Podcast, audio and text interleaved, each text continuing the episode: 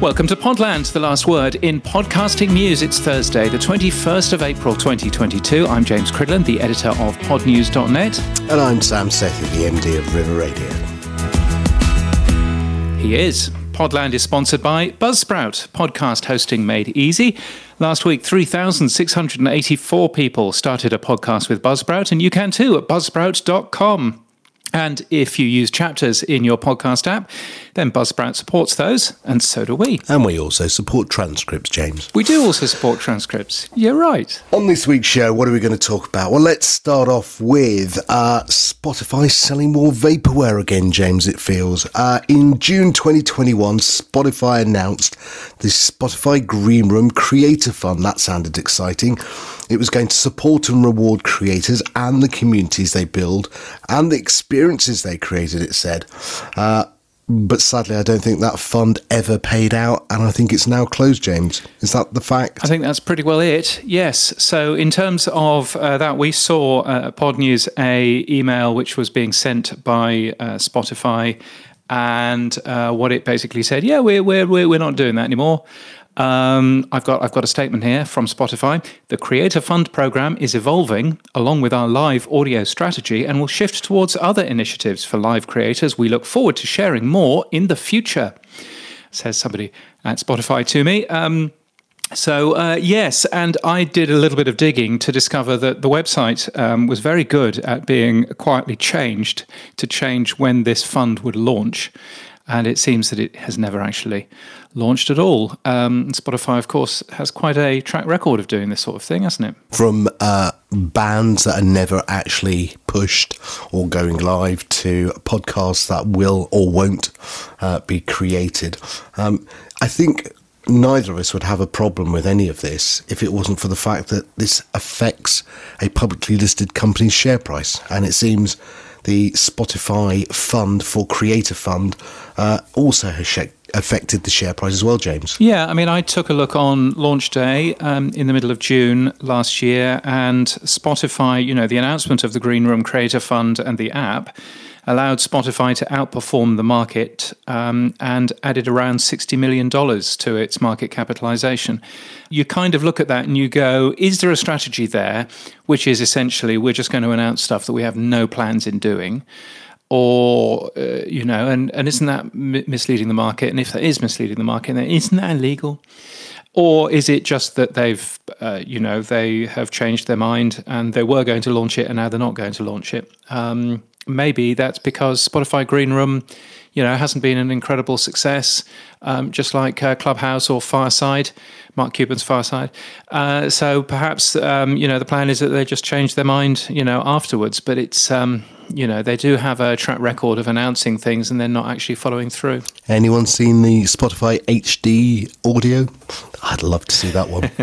yes, Spotify Hi-Fi. Yes, I don't think that that's, that has happened yet.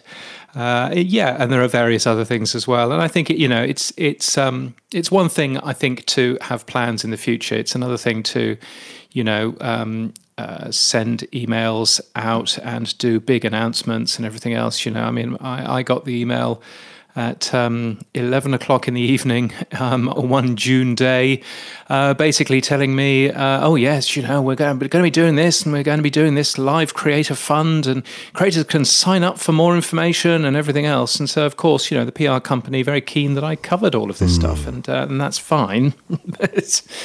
you know, you kind of have to launch it though, don't you?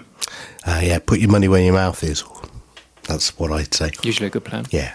Now, Spotify are also in danger of being manipulated the other way. Maybe they manipulated the market, but it seems that Brazilian artist Anitta's Envolver has worked out how to manipulate Spotify's algorithms. She's now the new global number one. I mean, it might have been for about a nanosecond, but she was number one across the globe. Uh, and yeah, she did that by giving instructions to her well, I guess her fans how to inflate the streaming numbers so that they could actually game the system. Yeah, exactly. So it's it's quite it's quite cool. You know, Anitta's fans were basically sharing information about you know don't just play that track on repeat because if you do, Spotify doesn't count it as a stream. They think it's a bot. So you need to go and create a playlist with different tracks all of this information as to how um, the uh, Spotify algorithm works. Um, other people have done it as well, but uh, interesting to see um, Anitta's uh, fans, you know, very brazenly uh, doing it. Anita has said uh, that she was shocked by uh, becoming number one, and um, by becoming number one. Sorry, and it dropped a second in the chart by the end of the weekend, and a week later it was uh, fifth position, and blah blah blah. Uh, so yeah, you know, interesting to see. I'm, I'm not necessarily saying, and I don't think anybody's saying that Anitta herself was doing this. Um, it may just have been, you know, um, excited fans who have worked out how to manipulate uh, Spotify. But it's always interesting to see how that kind of stuff works. Yeah, if you want to go and see, there's a separate website called charts.spotify.com, and it gives you the global as well as the country-specific charts for every track. It's quite an interesting site. Most people don't know about it. Yeah, yeah. Now, Spotify, again, still in the news, James. Um, a bit of Spotify moderation. Um, first and foremost, I think you found that Spotify has quietly rolled out a new misinformation policy that says it may hide shows or, in their words, restrict content's discoverability. Tell me more. Yeah, this was a piece um, by Joshua Benton in Nieman Lab, and you know, really interesting piece where Joshua had actually done some proper um, techie. Uh, viewing of the source code of Spotify to discover what these new rules are, which um, uh, good for him uh, in doing that. Um, but uh, yeah, it's um, a new rule um, which is talking about restricting content's discoverability. Uh, so when content comes close to the line but doesn't meet the threshold of removal under their platform rules, they may take steps to restrict and limit its reach. So to basically hide it from searches and things like uh, that. So, really interesting uh, piece and some good work from uh, Joshua Benton there. So, is this actually live or is this something that they're going to be doing? So, this is something that is live in certain bits of the um, Spotify website. It's not yet live in the big platform rules that you see uh, linked from all over the place as a general rule, they don't necessarily comment on this sort of thing. Um, probably doesn't change what the what the rules are. To be honest, it's just basically saying that we might hide some some stuff if uh, if it's a bit too close to the line. But you know, again, interesting seeing that uh, Spotify are making uh, changes here. Well, I only say that because you know we have in the past talked about. Oh God, we're going to get an Adam Curry giving us grief now. We have talked about in the past. Uh, sites should be moderating content if the content itself is uh, like Joe Rogan did in the past, misinforming, or if it's actually hate speech. Um, now, we we also interviewed in the past somebody called Valerie Wirtschafter from the Brookings Institute, and uh, she's also written a new document uh, talking about how platforms and their policies uh, should be I guess, restricting content uh, and their discoverability, which is what it looks like Spotify's quietly doing here. Um, she said, A great reckoning has arrived for content moderation in podcasts. What speech should be permitted and what speech should be shared, she says, and what principles should inform those decisions. Uh, I guess it's time for the platforms to step up. Did you have a full read of that document, James? Yeah, I mean, it's an interesting read. Part of it is basically explaining what podcast platforms are currently doing in terms of content moderation and in terms of how you deal with, you know, reporting um, uh, stories and reporting uh, episodes that aren't necessarily real and you know and um, and uh, have the right information in them.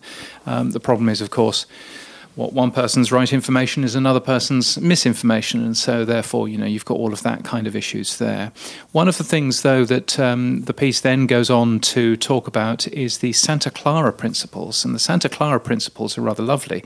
What they basically are is a list of things that companies should be reporting on if they are censoring content or taking content down or whatever. And actually, the Santa Clara principles look pretty good. Um, and um, what the Brookings Institution article is busy talking about is that that everybody should at least uh, report when they are hiding stuff and uh, removing stuff, and why they remove that sort of stuff anyway. And I think that that's probably absolutely fair enough. If you want a completely uncensored uh, podcast index, then there are those out there. The podcast index itself uh, is one of those. Um, if you want to uh, use something which has been um, you know, censored or filtered in some way, then um, uh, you know you can use Apple, you can use Spotify, you can use other ones as well. I think as long as you know what is being censored or filtered out, then I think that that's very helpful. Yeah, I'll put a, a link to the uh, article from the Brookings Institute in our show notes. There was a couple of bits that I highlighted which I thought was quite interesting. As a result, the main question facing podcasting apps is not what content to host and publish, but instead what content to play and amplify. So I guess that's a moderation decision. Um, and the last bit I did yeah. like was it was a state. It was it was a, a phrase, I suppose. Um, she called it. Um, it should you share lawful content even though it's awful content, and I quite like that. That was tickled me. Yes, lawful but awful. Yes. Lawful but awful is quite nice. Yeah. I mean, even on Podcast Index, for example, there is um, some form of filtering going on. If you do a search for particular podcasts, then particular podcasts are highlighted as number one and particular podcasts aren't. And that is a form of filtering. That's a form of someone telling the search engine what to prioritize and what not to prioritize. Uh, if you go to the podcast index and you do a search for pod news, much to my irritation, there's a German website um, that hasn't published a new episode in 15 years, but they still uh, end up being number one, and I end up being number two. I think that that's a bit weird, but that is a choice that the Podcast Index has made to put that particular podcast at number one and the Pod News podcast at number two for a search for Pod News. Uh, and there are very good reasons why it works that way.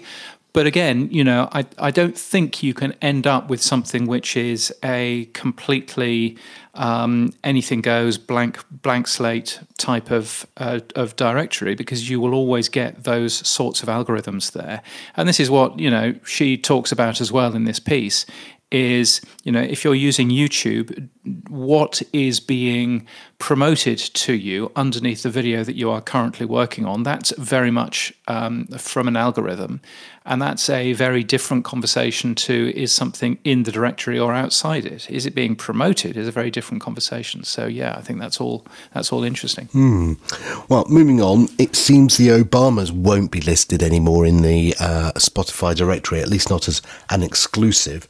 Uh, they're on the move, James. Where are they off to? Well, we don't know. According to Ashley Carman at Bloomberg, uh, Barack and Michelle Obama's uh, production company is to leave Spotify. This is actually a story that came from Business Insider in early February, where the Obamas were already saying at that point that they found it hard to get some of their ideas for shows accepted by Spotify management. They continue um, they continue to look for a renewal partner, um, and and you can kind of understand, to be honest, um, where Spotify is coming from if the story is true if someone was to come to me and say, I've got this great idea for a, a, podcast, I'd like, you know, X million dollars for it, please, and it's eight episodes, then I'd be saying, Do I really want an eight episode podcast? Because they don't work very well, eight episode mm-hmm. podcasts. If you're going to make a podcast for me, make a podcast for me, which is every week for two years and that that's that's how you make a big success not an eight episode podcast that then goes away after after two months. So i can kind of understand spotify's point of view there. Um, but uh, yeah so who will they sign with? Will they sign with amazon? Will they sign with SiriusXM will they sign with iheartradio? Will they sign with um, you know evo terra? Who knows Who knows who they're yeah. going to sign with? Or will you be announcing them as the new members of Pod News? Oh well, um, there's a thing. The Pod News Network. If uh, if Barack is listening, I mean, normally we joke and say, you know, oh, oh, they won't be listening, and then it turns out that they are. So uh, it's probably the case that Barack is listening, in which case, hello. Um, Afternoon, yes. Mr. President. Now, the question I uh, I wanted to ask is it, it, two parts, really, James, on this. First mm. and foremost, um, is this showing that exclusives don't work? Um, uh, and that they were just a blip in the uh, timeline of podcasting, or do exclusives still work? You know, has the Barack Obama, Michelle Obama podcast driven a significant number of new subscriptions to Spotify.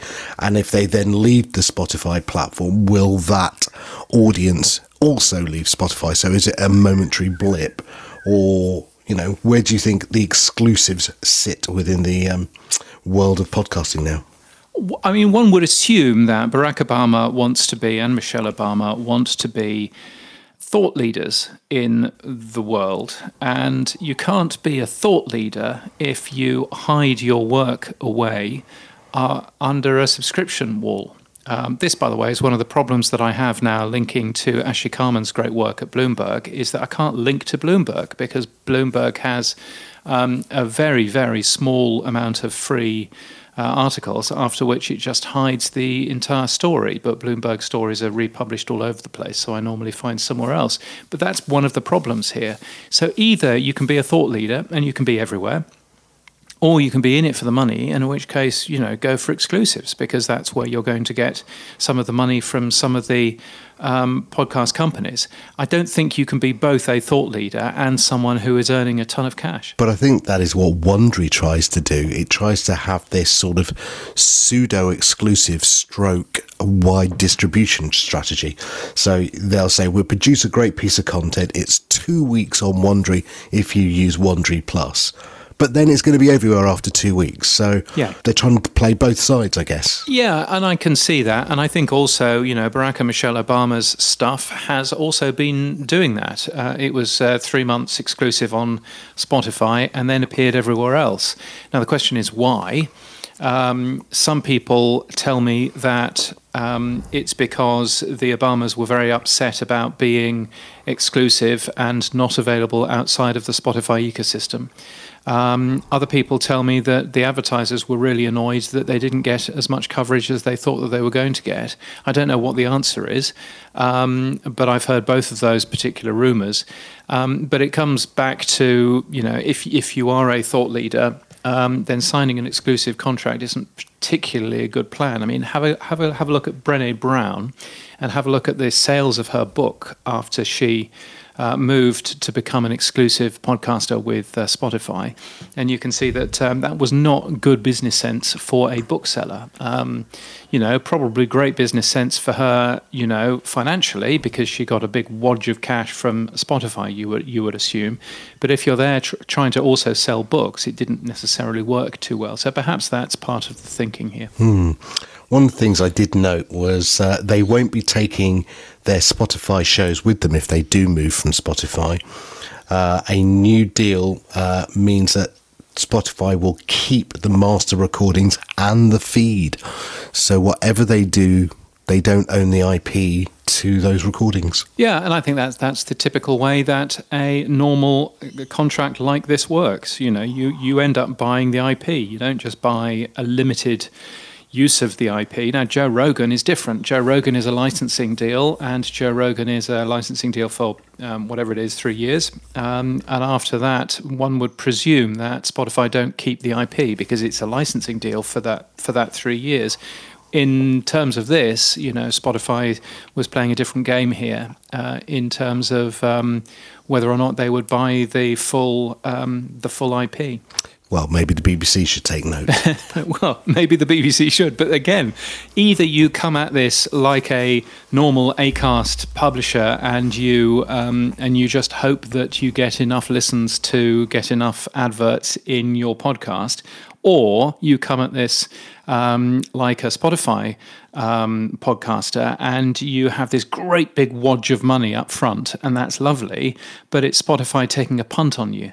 And I think, you know, there are good reasons why you would want to do it either way. And clearly, the BBC ends up giving you a big wodge of money up front because it can't necessarily do anything uh, anywhere else. Um, uh, to expect the BBC to uh, leave the IP with the, with the podcaster after giving them a big wodge of money is, uh, you know, I don't know. I'm, I'm, I'm not sure how realistic that is. Hmm. Well, one place we know they won't be going is Facebook or Meta or whatever new incarnation it'll be called next week. well, maybe. Uh, it seems Ashley Carman's been very busy again. Uh, she says that uh, she's had a little dig around, and it seems that Facebook's lost interest in podcasting. Um, and I know you noted that uh, Irina Lam, who was the person who came out with all the announcements around Facebook's podcast creator program is now working on music and building a music insights product for Facebook. So yeah, so she's even moved on. Does it does it worry you that Facebook's gone into this market, and not really delivered and moved off, or or is you know? I mean, it just seems strange that Facebook would go into the market, would would dip a toe in because they only um, did podcasting for the US market um, they would dip a toe in and they would go, what, what does this feel like? And then, um, you know, maybe they were scared away with the content moderation conversations that Joe Rogan had been um, you know, scaring the rest of us with, or maybe they were scared away with something else. I don't know, or maybe it was a it was an issue with accessibility, and they thought that that was a, a legal issue. Who knows why they've turned around and said no? But it does seem quite sad that a company that has 1.5 billion visitors every day. That's how big Facebook is. That could have been amazingly big for podcasting, and it's a disappointment that all of a sudden they've gone quiet.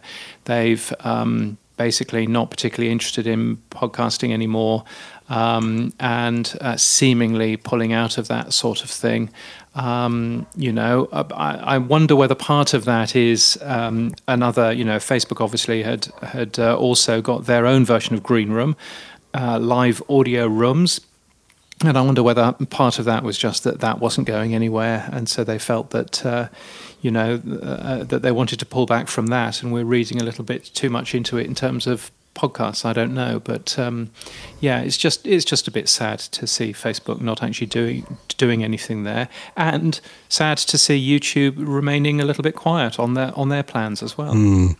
Yeah, I mean, we, we were surprised that podcast, at podcast movement evolutions that Facebook weren't there to say anything or do anything. I guess this explains it. Um, and I've always said that the way they implemented podcasting was wrong. They they put it on a Facebook page rather than a Facebook group. Um, yeah. So yeah, it never worked for me anyway. All right, moving on then, James. Uh, iHeartMedia plans to triple the amount of branded podcasts it creates.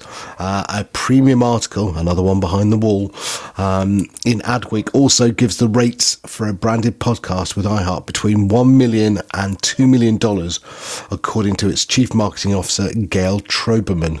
So I guess they're doubling down on branded podcasts. Yeah, I guess they are. And I guess that makes sense. If you're iHeartMedia, you're talking to lots of advertisers, lots of brands anyway. And so, actually, this is the, exactly the way of leveraging the benefit that you have in your massive sales team by uh, focusing on producing branded podcasts, which is a hot thing right now, isn't it? So, um, you know, I mean, charging between one and two million dollars for a branded podcast is interesting. Um, I'm sure that we would do it for only seven hundred and fifty thousand. Sam, I'm, I'm, I'm, sure that would be fine. But I think, um, yeah, I mean, it, it kind of it kind of almost makes sense that they would do that. Yeah, well, well let's watch this space and see how many people take up that one to two million offer. Mm.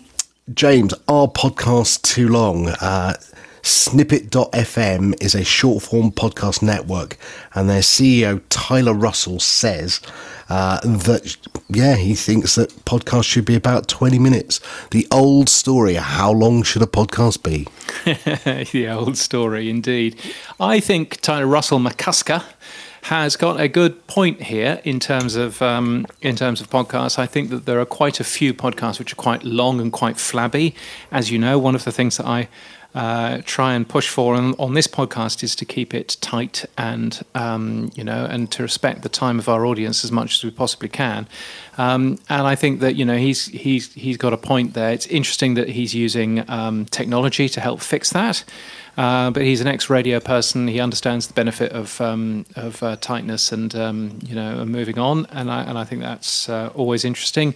Um, the correct answer, of course, to how long a podcast should be is as long as it needs to be, but not a second longer. Um, and that's the secret. Um, that, uh, or as Valerie Geller, who's a great uh, radio and podcast uh, trainer, uh, would end up saying, there is no such thing as too long, only too boring. Uh, which is absolutely correct. Well, I suppose if you have a look at your Apple Connect stats, it'll tell you where your audience drops off as well. Yes, indeed. Either your Apple Connect stats or your stats from Spotify for podcasters, or indeed um, uh, in the Google Podcast Manager. Yeah, there's lots of um, data to help you there. So check out snippet.fm if you want to have a short form podcast network now. I've added this story to the script this week, James, not because um, I think it's podcast directly relatable, but I do think there's a lesson that podcasting can learn from it. It seems that Netflix is losing subscribers for the first time in 10 years. Now, when I when I saw that and I read the story, um, it wasn't exactly that many subscribers. They lost two hundred thousand subscribers, but in the big f- hmm. scheme of things, that's not that many. But of course, it is a trend that's gone against where they've normally gone, which is growth.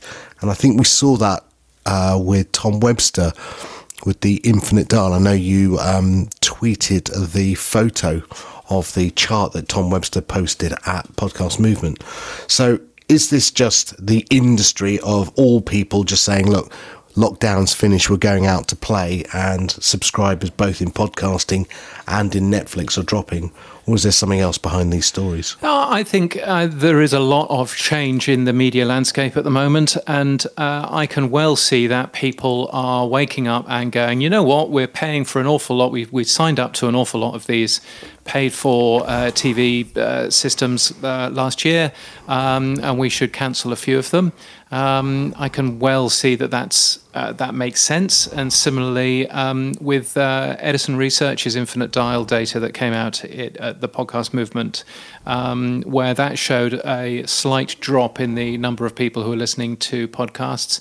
Again, I think that that, that is explained away by saying that that's people going back to work, going back to school, and literally not having the time. There's some new data that's come out from Ofcom um, uh, today, which is around podcast consumption and everything else. One of the questions it asks is why did you stop listening to podcasts? And the answer, uh, the number one answer is I can't find any podcasts that interest me. But the number two answer is I don't have enough time to listen to podcasts. And I think that that's a big thing. 29% of people say that they stop listening to podcasts because they don't have enough time. Uh, again, it comes back to that previous conversation we were having about how long a podcast should be. So um, yeah, so I think I think you know what we're prob- probably seeing with Netflix, what we're probably seeing with um, uh, the infinite dial, and what I suspect that we will see with other bits of data over the next um, six months or so is we'll actually see a slight cooling in the amount of on demand media which is being consumed because people have more of a life again. And I think that that's probably a good thing. Hmm. Well, Reed Hastings, the CEO of Netflix, said, or is he the chairman now, I think, um, that they may be considering adding ads to the Netflix platform. He says it works for Hulu and Netflix will adopt a similar model. He's also looking at charging $3 uh, an extra fee on top to users who share their accounts with people in other households. How are they going to track that? That'll be interesting. But I clearly understand that people are just giving over their accounts to other people uh, and they're just logging in, using it, consuming it, and logging out. So um, they have a problem there. Yeah, I can. I, I could absolutely see that. Um, I think also I found a great quote from Reed Hastings. This is back in 2018. And he was saying he sees Netflix's competition as literally anything with a screen. And he was saying back in 2018, we compete with and we lose to Fortnite much more than we do HBO. Um, and so the point here is that actually, um, you know, he, he, he sees competition as, ju- as just being time more than more than anything else. And I, I think that um, there's lots to learn for, for the podcast industry. One of the things that worries me about podcast companies like Acast, for example, who is there fighting against other podcast companies and trying to win business from the likes of Buzzsprout or Blueberry or Libsyn or anybody else, is that actually that, that's a carnivorous activity that's not going to help anybody. Whereas what we really want is we really need more more of a growth plan into all of podcasting, rather than um, trying to fight um, in between ourselves for individual, you know, podcast. Um, you know individual podcast companies none of that makes sense i think we should be growing the industry and that and that's something that we should be focusing on mm. this subscriber growth uh, has taken uh, an estimated $45 billion off the value of Netflix. Uh, I think you're right, James. Time and attention the uh, two limited values that uh, you can't pay for. Yeah, indeed, and uh, very difficult to get more of that per week. Mm. Um, you know, that's a very difficult thing. Now, moving on, uh, the Parcast Union has ratified its first union contract with the Writers Guild of America East. It means that pay rises for the employees as well as diversity commitments have been reached in the new agreement. Um, otherwise, I think they were going to go on strike. Reading the article, it seems the 56 member group uh, stuck together uh, and pledged to strike if they didn't get what they wanted. So, is this a good thing for the industry, James? I mean, I think it's certainly uh, um, good to see that um, Parcast uh, is um, listening to its employees a bit more and um, doing some good things like uh, making sure that uh, there are d- there are decent raises for those employees to bring them up to the industry standard payment. Uh, which I think makes uh, a bunch of sense. There are quite a few things that the union wanted and got, and some things that the union didn't uh, get, uh, particularly around IP ownership and uh, rights. But then, of course, you know, we've just had that conversation. Um, if you're working for somebody and somebody else is taking the risk for you, then it's a little bit much to also ask um, for the benefits of all of that risk too. Yes. So uh, yeah, so I can I can kind of uh, uh, see that, but um, yeah, it's interesting now that that now means that um, the Writers Guild of America East is both um, is both working with the Parcast Union as well as uh, at Gimlet Media and The Ringer as well. They're also working at iHeart Radio as well, which um, should be an interesting conversation uh, too.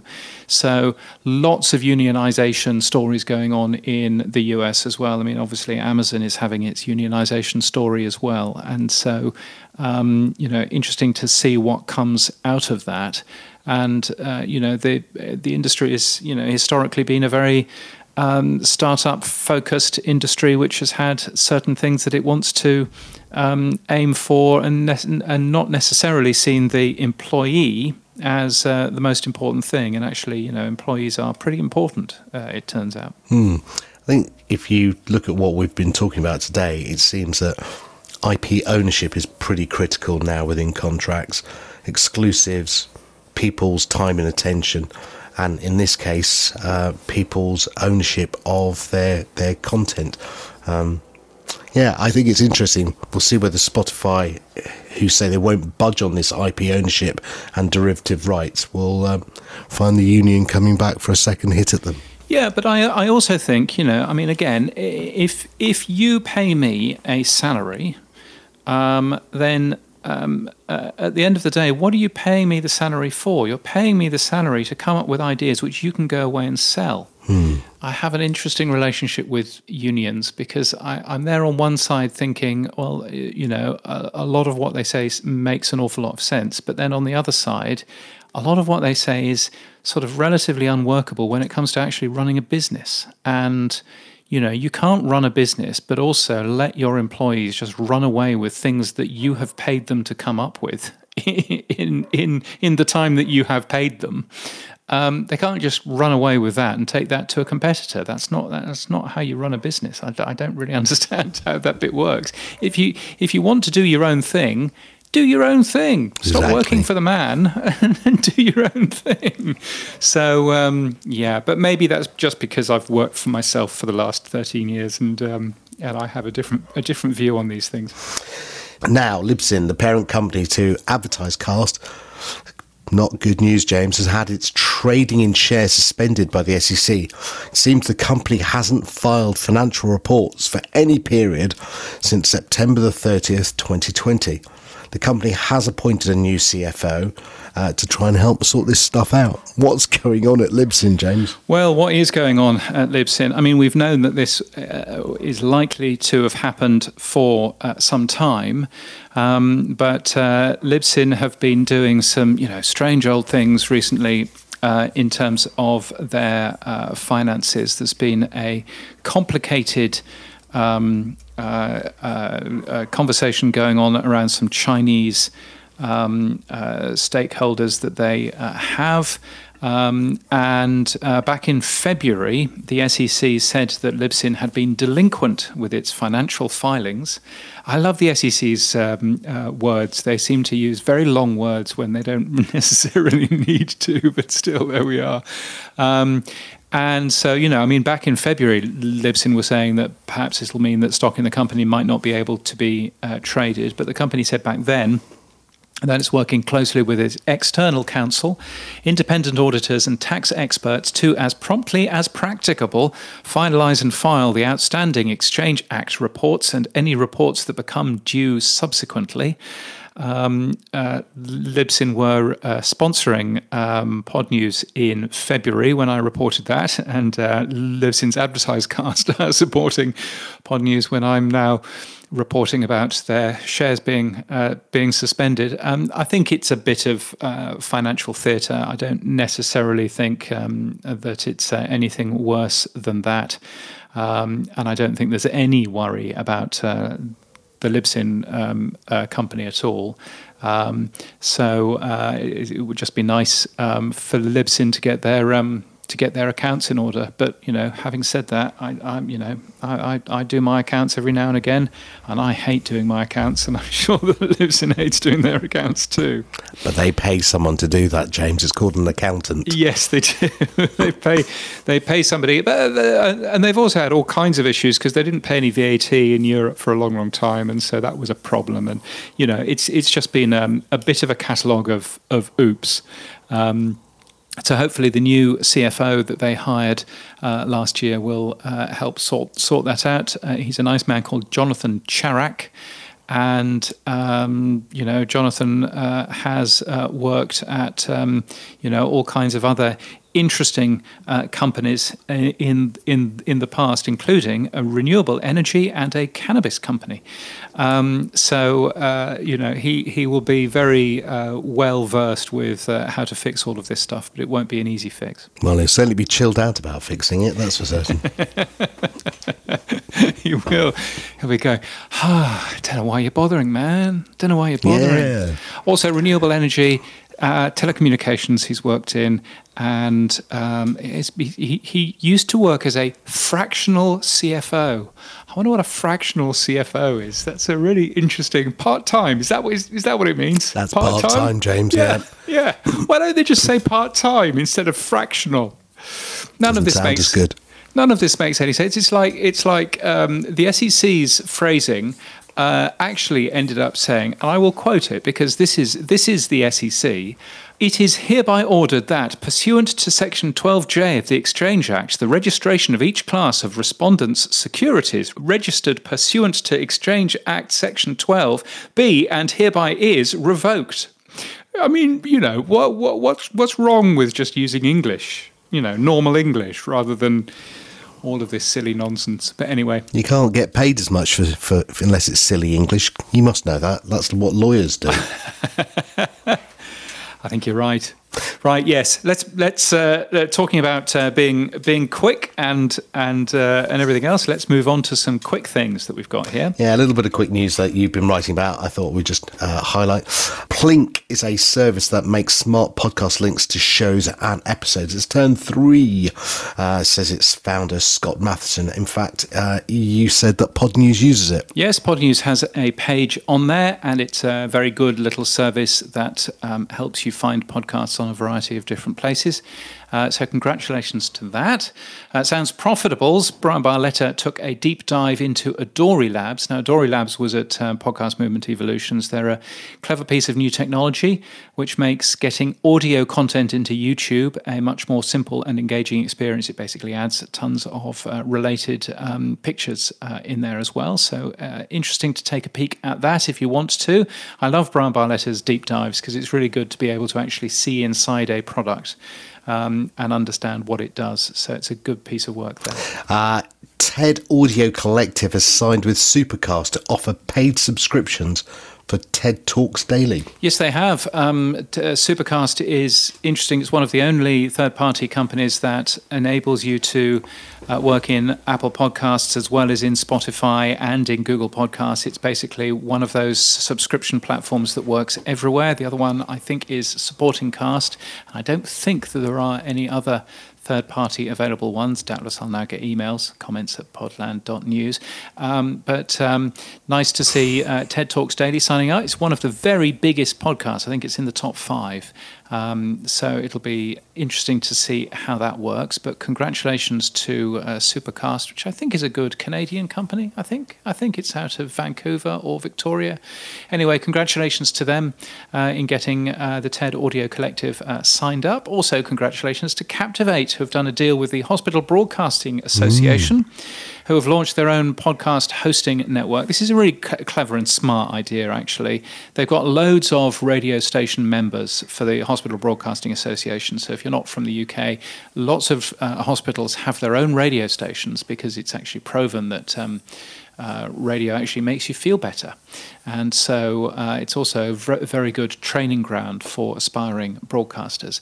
Um, and so the Hospital Broadcasting Association has basically done a deal with uh, Captivate where um, if you're a member of the Broadcasting Association, then you can add your shows um, to their uh, platform, which is uh, a very good good thing at no additional charge. You obviously pay to be a member of the HBA, and so that's a good thing. So uh, many congratulations to both Captivate, who I used to be a, a advisor for, and uh, the HBA, who I was once I was once um, working for a hospital radio station a long, long, long time ago.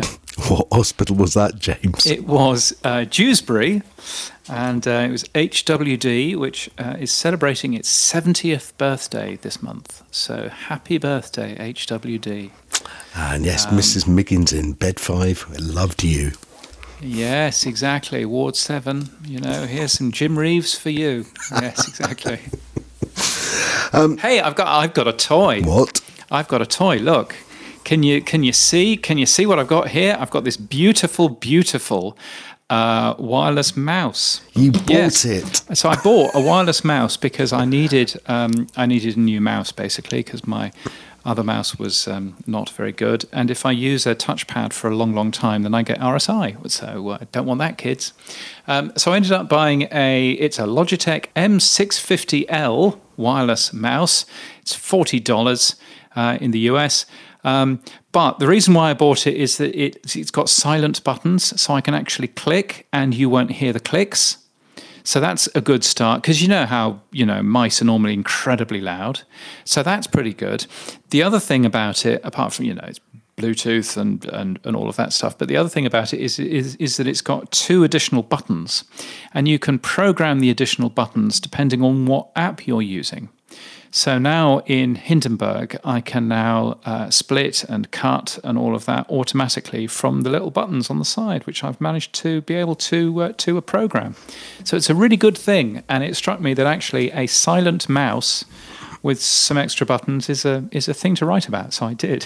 I only wish I got it free now. My, my question was, I nearly went and dived in to buy buy one last night for the radio station. I was thinking, and then I stopped myself and I went hang on a minute, can't you just turn the click sound off of all mice? It's doesn't the the killer feature near silent buttons actually work on every mouse? No, no, it doesn't at all. No, it's it's um, you know, it, hang on a minute. Let me let let me show you.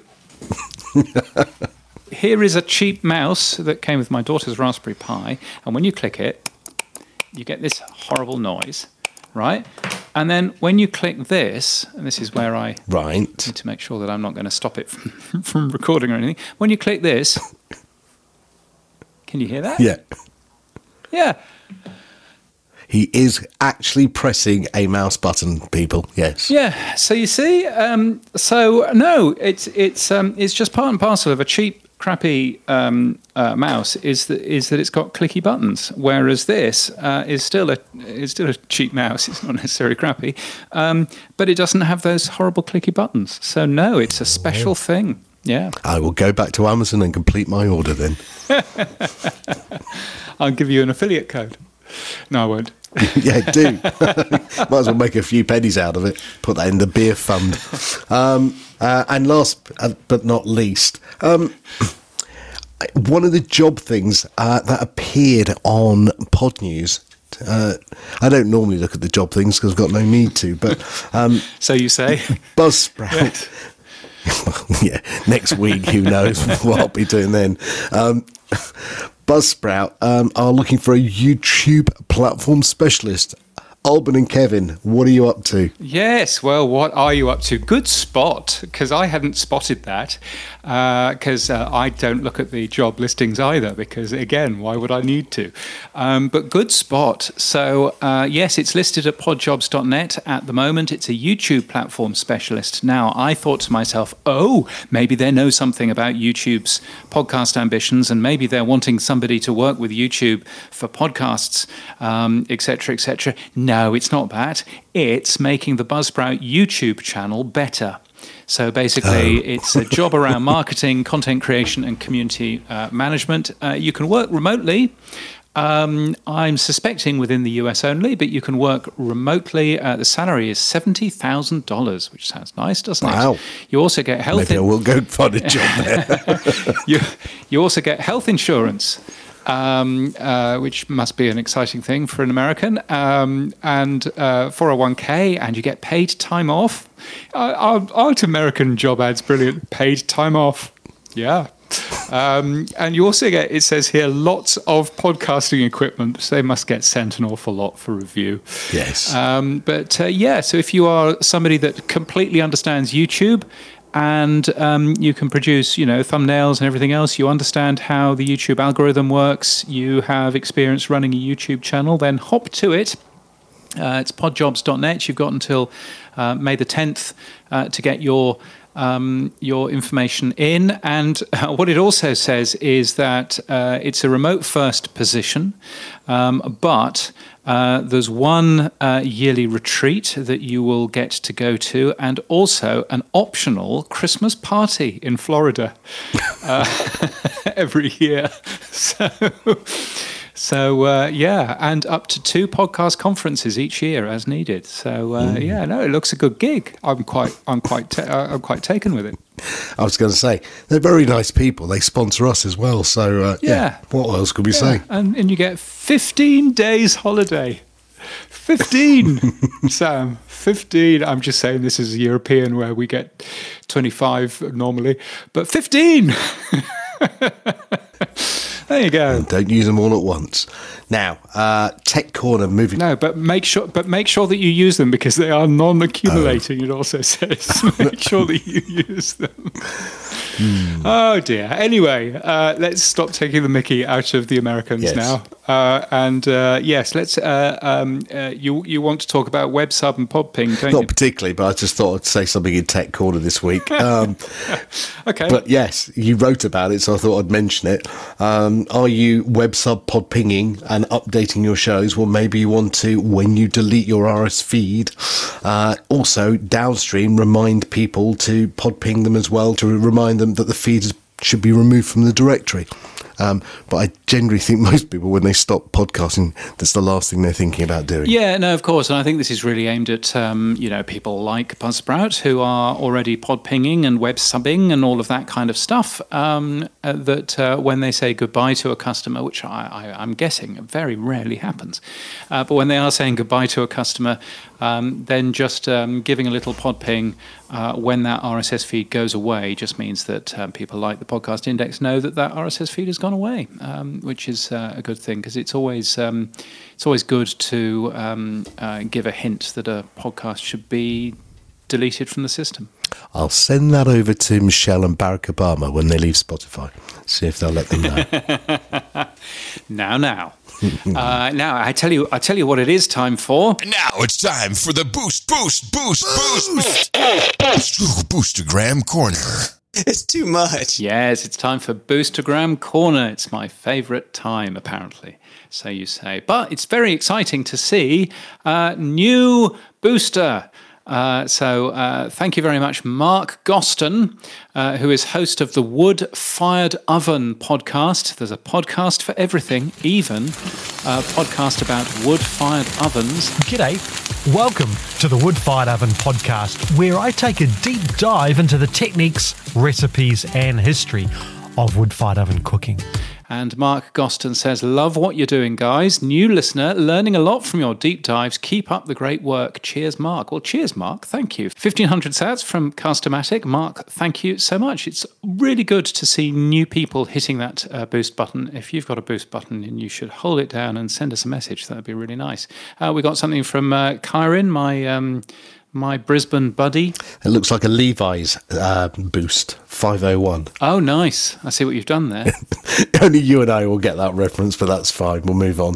Um, retranscripts versus closed captions. Are people with auditory issues actually asking for transcripts or for captions? As I put my vids on YouTube, which has closed captions, is there any additional benefit from them having the full text as well? Because I don't want them reading my podcast, I want them to listen and watch it. So I guess what Kieran's saying is should transcripts be included or is there a demand for transcripts? Well, I think the answer to that is um, uh, is that uh, we are not the right person to ask because uh, we do not have auditory issues. Um, but my understanding from those people who I have talked to is that closed captions are good in certain situations, and that transcripts are good for certain other ones. And certainly, transcripts are very helpful for things like um, Google and uh, you know, SEO and all of that kind of uh, stuff. So whether you don't want people reading your podcast, I think that's a different conversation. Um, but I think certainly both transcripts and closed captions can be useful, uh, is my own personal view. But uh, if you have a better view, then I would love to hear it as well. Um, uh, either hit the boost button and tell us or comments at podland.news. Uh, the Podfather has sent us 5,000 sats. He said, uh, consider using the podcast standard instead of namespace. Not sure what that's in reference to. Uh, yes, I think it's um, it's us talking about the podcast namespace a lot, and he wants uh, people to use the phrase podcast standard. I will run a mile before I use the word standard because standards to me mean lots of meetings and lots of tedious, boring documents and and everything else. And uh, so, no, I'm going to carry on using namespace. But thank you for your point of view. inventor of this medium. um, I, yeah, I think we need to be very careful when we start talking about standards and uh, talking about uh, all of that kind of uh, stuff. I think that uh, the podcast namespace is a great thing that uh, that uh, the podcast index team are working on. Uh, and personally, I think that there's nothing wrong with it. Um, but uh, yeah, there we go. Hmm. Kevin Finn uh, from Buzzsprout sent us 3686 sats. Uh, I'm sure that has a reference. It does because that's the yes, number. I'll, t- I'll, I'll tell you what that reference. yeah, go on. That was the number of new podcasters that was on Buzzsprout last week. yes, of course, I forgot. Um, look forward to seeing you both in London for the podcast show. Yeah, Kevin, look forward to meeting up with you in London. Um, we'll we'll certainly take you out for some uh, warm brown wet uh, beer. So there you go. Yes, it's not warm. It's just cellar temperature. It's not. It's just not refrigerated. I get very upset um, when people say that. And thank you, Neil, who I think is also a new booster, uh, who sent us three sats. Thanks, Neil, uh, from Fountain saying awesome. Uh, then sent us another three sats saying awesome. Then sent us another three sats saying awesome, but with only. Oh, look, he's, he's put a different amount of exclamation marks. Yes. All the way through. Wow, this is complicated, isn't it? Anyway, thank you for the for the twelve sats, Neil, um, and for your four mes- messages of awesome into the Fountain app. Um, genuinely, that's uh, that's very good of you, um, and uh, it's good good to hear that you think that something is awesome. Not quite sure what, but good, good that you do. Now, uh, Event Corner, um, the podcast show, which we keep talking about in London on May the 25th, is uh, fast approaching. Um, if you want, you can still get a discount promo code using Pod News, which will save you 20% off a limited number of day passes. Uh, James and I will be there, and we look forward to meeting many, many of you if you are making it across the water from around the world or if you're just in the UK and coming into London. Yes, indeed. And Podcast Movement 2022 is happening in Dallas, in Texas. I uh, should be there, assuming that I buy the tickets. Um, and uh, you're you're just going on holiday, aren't you? Instead, um, but that's okay. Yeah, I'm, You're allowed. I'm just not going back to America. I'm going to go to Italy. That's okay. Much you're allowed. You're allowed holidays. Um, May the fourth. Oh no, I, I wouldn't be if I was going to Buzzsprout. I wouldn't have enough holiday allowance. It's just because they're American. It's nothing to do with them being Buzzsprout. Um, Right. Also going on is the New Zealand Podcasting Summit, which is on May the 14th in Auckland, uh, which should be quite fun. There's the Outlier Podcast Festival happening in Austin, in Texas, on May the 5th and 6th, and plenty more things uh, for you to end up going to. The Black Pod Festival, um, also in Atlanta, in Georgia, on the 28th of uh, May. Um, loads of other stuff. If you want to see more of those, then pod.events is uh, where to go. So, what's been happening for you this week in uh, Podland, Sam? Well, I've been working with Headliner, um, with Neil Modi and his team on hopefully a really interesting way to automate um, audiograms. So, Neil's uh, coming on the show next week to talk about it. But what we've been talking about since Podcast Movement is what Neil's team did with Headliner was allow you to take the full RSS feed and push that out to your YouTube channel automatically. And we're doing that with Podland.